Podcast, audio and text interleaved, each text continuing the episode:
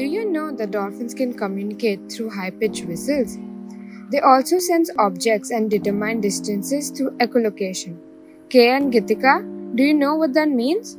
Well, it means sending out high frequency clicks that bounce back off objects, revealing their proximity to the dolphin. Yes, Jahnavi, I have also heard that specially trained dolphins use this natural sonar to detect and draw attention to naval mines or enemy divers. Russia also claims to be finding out new ways to make use of dolphins' detecting abilities. Hello everyone, this is Keya. This is Gitika. And this is Jahnavi. Today, we're going to be talking about how Russia trains its dolphins to protect the Black Sea and how other animals support us in wars. Dolphins' deep diving abilities, as well as the sonar communication system, makes them much more effective at underwater detection than any other major technological advancement so far. With its military manpower strained by the war in Ukraine, Russia appears to have assigned sea defense to a different mammal, none other than the beloved dolphins. USNI News, United States Naval Institute says in a report that Russia has deployed trained dolphins to protect the Black Sea naval base. Yes, Jahnavi, you're absolutely right. For Russia, the harbor, who sits at the southern tip of Crimea, is a major port and is of vital importance to the Russian military. While many of the Russian ships anchored there are safe and out of missile range of Ukraine, they still could be attacked underwater giving trained bottlenose dolphins an important role to play in the defense. A whole underwater army of Russian dolphins would be a feat to see, would it not? I'd also like to add that Russia's military marine mammal programs are well known and that there has been a defector too. In the Arctic North, Russia's northern fleet uses different types of marine mammals. In the year 2019, a tame beluga whale appeared on a Norwegian port near Russia. The whale, found wearing a GoPro camera harness, was nicknamed Vladimir. Beluga whales and seals, both with heavy layers of fat to keep warm, are better protected against the cold than the bottlenose dolphins used in the Black Sea. Wonder how the dock workers would have felt on spotting the mighty beluga on the port. Also, did you know that the Russian Navy has placed two dolphin pens at the entrance to Sevastopol harbor, sheltered just inside a seawall? The pens were moved there in February, around the time of invasion of Ukraine, according to a review of satellite imagery. Inside the port, according to satellite images, many high value Russian naval ships are out of range of Ukrainian missiles but vulnerable to undersea sabotage. During the Cold War, the Soviet Navy developed several marine mammal programs, including the dolphin training in the Black Sea. The unit was based at Kazachya Bukhta near Sevastopol, where it still is today. H.I. Sutton, a submarine analyst who specializes in the use of marine mammal pens, wrote for the Naval Institute that the dolphins may be tasked with preventing Ukrainian divers from infiltrating the harbors underwater and sabotaging the warships there. These warships sit just out of reach of Ukrainian missiles. I have also heard that Although the Sevastopol naval base is not Russia's largest in the Black Sea, it is crucial for the military given its proximity to the southern tip of the Crimean Peninsula, which Moscow annexed in 2014. Recently, the Russian Defense Ministry had said ammunition on board had exploded, setting the warship ablaze and subsequently tipping it over as it was being towed to the port. Ukraine forces claimed that 110 crew warships was struck by them using Neptune missiles as the vessels have been a military target since it attacked the Ukrainian forces on the infamous Snake Island. Moscow gained notoriety after it radioed surrender warnings to Ukrainian border troops defending Snake Island in the Black Sea. Like Russia, the United States Navy has been training sea animals, including dolphins, rays, sharks, turtles, and seabirds in its military since 1959 under the US Navy Marine Mammal Program. The US military has also been training California sea lions at the base in Point Loma since 1960s.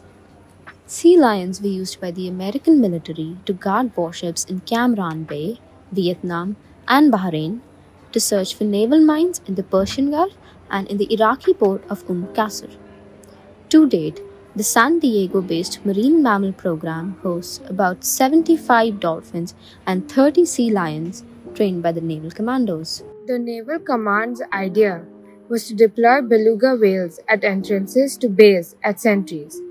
Soviet scientist G. Matyashev explains in a report how their main role was to protect the waters of the fleet's principal base against underwater saboteurs. Have you heard that beluga whales can dive up to 700 meters deep, much deeper than any military submarine?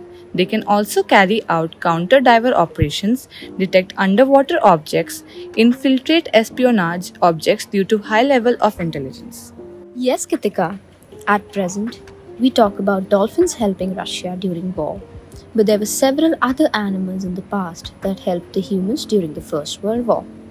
Over 16 million animals served in World War I. Any idea what their roles were? I'll tell you. They were used for transport, communication, as well as companionship. Talking about transport, I'm reminded of the fact that in 1914, both sides had large cavalry forces. Horse and camel mounted troops were used in the desert campaigns throughout the war. But on the Western Front, new weapons like the machine gun made cavalry charges increasingly difficult. Apart from horses, both Sweden and Soviet Union attempted to utilize moose as deep snow cavalry. Moose were discovered to be unsuitable for warfare, as they easily contracted livestock diseases, were difficult to feed, and would flee battleground. The Soviets did later end up training moose to not be gun shy, but they were unable to make use of their cavalry because of the Soviets' Finnish war. That's true, Jahnavi. However, animals remained to be a crucial part of the war effort. Horses, donkeys, mules, and camels carried food, water, ammunition, and medical supplies to men at the front. Dogs and pigeons carried messages, while canaries were used to detect poisonous gases. Cats and dogs were also trained to hunt rats in the trenches. It's amazing how animals who don't even speak the same language as us could help us in uncountable ways. As Keya mentioned, animals were not only used for work. Dogs, cats, monkeys, bears, lions were also kept as pets and mascots to raise morale and provide comfort between the war. In 1917, camels carried wounded men to safety on the northwest frontier of India. Camels were also used in the Sinai and Palestine campaigns. Their ability to carry heavy loads and go without water made them an ideal mode of transport in hot climates. I remember reading about a dog named Rip. He was a stray dog adopted by the air raid precautions in East London during the Second World War.